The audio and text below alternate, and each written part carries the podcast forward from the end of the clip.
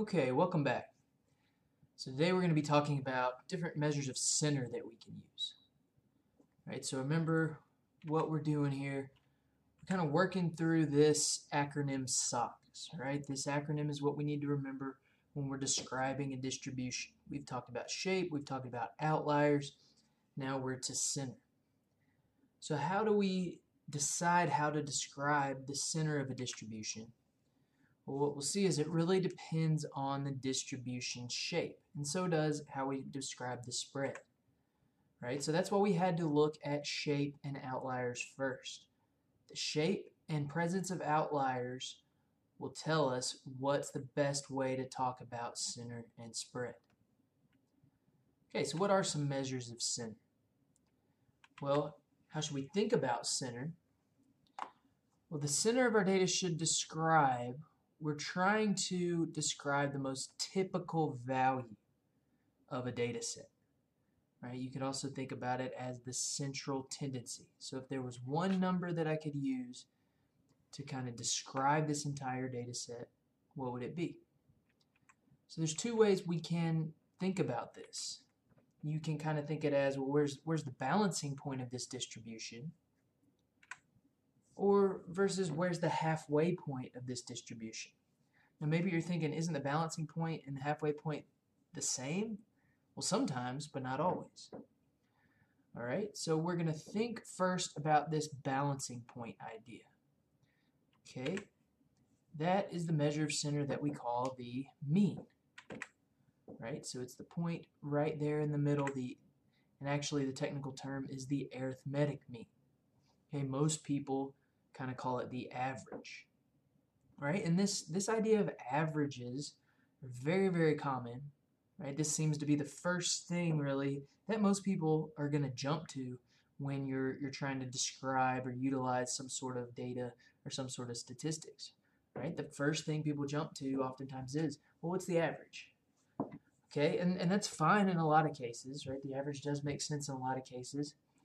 But there's there's some where it might not, right? And there's lots of other types of averages you may have heard of, right? The um, the trimmed mean, a weighted average, stuff like that, right? But we're thinking about the pure arithmetic mean here. Okay, so we know when we're working with data, we have population parameters and sample statistics. Our population mean. It's calculated like this, and it's denoted by this lowercase Greek letter here, mu. So if you're not familiar with this kind of mathematical notation, right, basically what this means is we, we've seen this before, big capital N, right? That's our population size. Okay, so what this means, we, we know the idea of an average, right? Take all your observations, add them up, divide by how many you have. All right, so this says, this is summation notation, right? This says from observation one or x one all the way through observation n, xn, add all those up, divide by n. That gives me my population mean. And this is a parameter, right? Because it's a number that describes the population. Okay, our sample mean on the other hand, formula looks very, very similar, except we've got little n, right? Remember, lowercase n is our sample size. Right? So this is a statistic where we're looking at, so this is a statistic, right, which we're calculating from data. All right, so notice the, the subtle differences here. Right, now, for one thing, parameters are typically denoted with Greek letters, right? Mu here. Okay, and statistics are usually just regular, regular Roman letters, right? So we're not going to go into too much depth about depth how to calculate these things. I just wanted to show some notation there. Right? Mu is our population mean. X bar is our sample mean. Okay, so how do we apply these things? Right, well, let's think about the mean of a symmetric distribution and how it describes the central tendency. So here's a dot plot of A C T scores for a bunch of students. All right, and the little triangle represents the mean of this distribution. Okay, so does this little triangle, does that represent kind of your average student, your typical student? Yeah, I think so. So it looks like since this distribution is symmetric, the mean, the balancing point, is a pretty good representation of typical value. What about in a skewed distribution? All right, so here are the, the salaries of baseball players from a few years back. And it's actually an extremely skewed distribution. Okay, so we got a bunch of players over here who make a ton of money, but the majority of our players are, are over here and actually making less than a million dollars. Okay, so the mean is again represented by this little triangle. Right? But is that triangle a very good representation of your typical baseball player? That triangle's here at about three, a little above three million? Well, I don't think so, because it looks like to us our typical baseball player is making under a million dollars. Right? And again, this is back in two thousand ten. Now their salaries are even more out of control. But so what's happening here? Well, it looks like all of these players that are making a bunch of money, right, are kind of throwing things off. All right? So what we're seeing here is the mean can be sensitive to extreme observations.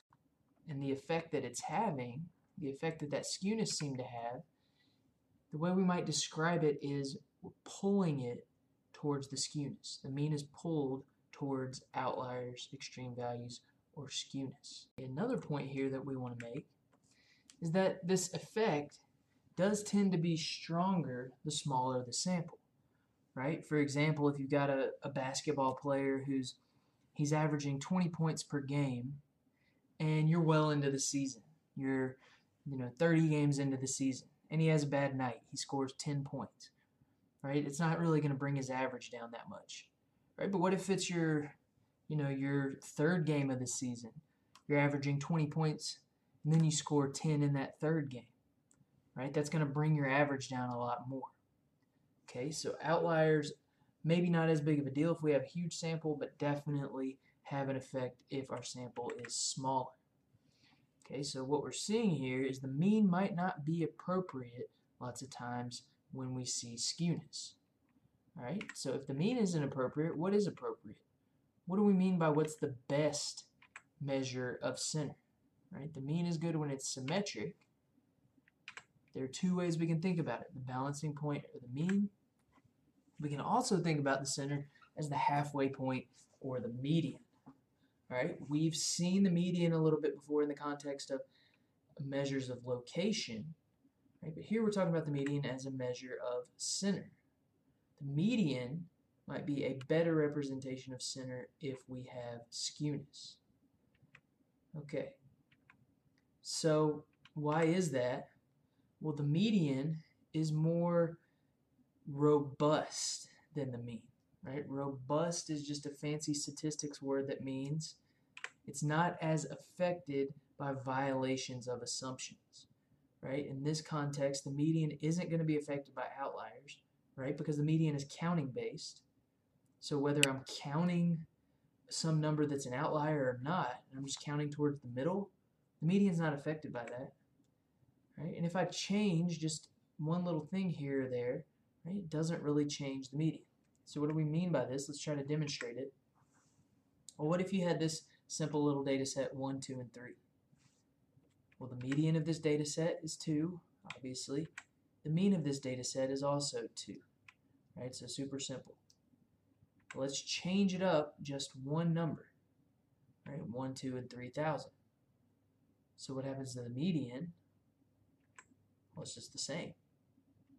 But the mean changes significantly.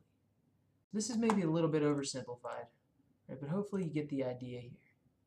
Okay, so one little change or one little outlier doesn't affect the median. It has a big effect on the mean. The median is more robust and more appropriate for a lot of skewed situations. All right, let's think a little bit more about this relationship between the mean and the median here. Okay, So I think I already mentioned, well, maybe you were thinking, wait a minute, isn't the balancing point and the halfway point the same thing? Well, yes, in a lot of cases it is. If our distribution is symmetric, balancing point, the mean, and the median should be about the same. In fact, if our distribution is perfectly symmetric, the mean and the median should be exactly the same. Okay? But we know already the effect that skewness has on the mean. It pulls it in that direction.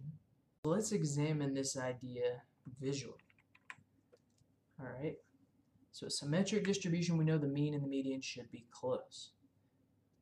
But if our mean is pulled in the direction of the skewness, that means if I have a left skewed distribution, the mean should be pulled to the left.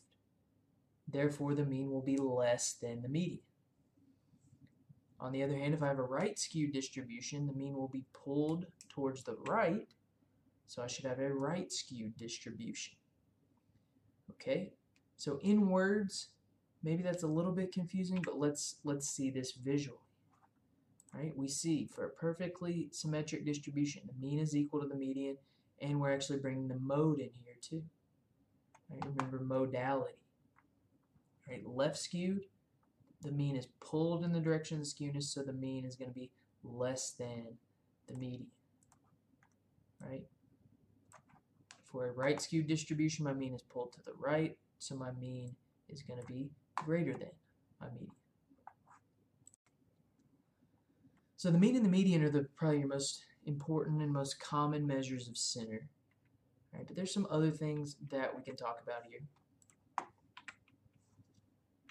We mentioned our mode a little bit, and we've mentioned it before. The mode kind of has some association with central tendency or typical value, right? But for continuous data, the mode itself is not extremely useful, the actual value, right? Because depending on the precision of the data and how it was calculated, right, you may not even have a mode, right? We think of the mode at more along the lines of modality. Right, where do I kind of see humps in my histogram? All right, so that's what we're more interested in mode-wise, but it is a number sometimes that you might work with. Another number that you see from time to time is the mid-range. Um, it's just calculated by our min plus our max divided by two. I mean, it's not extremely useful, but you might see it somewhere. So you know what that is now. All right, the other thing we want to talk about here associated with mean is, well, what if we don't have the actual data? What if we have the data summed up in a frequency table and we want to find its mean? Well, if we don't have the raw data and it's summed up in a table, we can't find the exact mean, but we can get a pretty good estimate of it, right? We can say, all right, if I have observations here in a certain class, right, but I don't know exactly what the observations are, well, let's just use the class midpoint, right, as a representation of that data point. So the idea is I take the class midpoint, and in this formula your, your class midpoint, we'll call it x, multiply it by the frequencies, then divide by the sum of the frequencies. The sum of the frequencies, you could also just call this n. Alright, so that's the idea. This is a pretty good formula for doing it.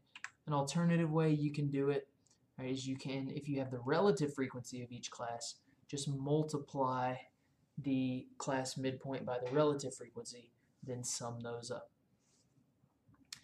Alright, so we'll see some examples of this, applying these ideas in the future. Thanks for tuning in, and we'll see you next time.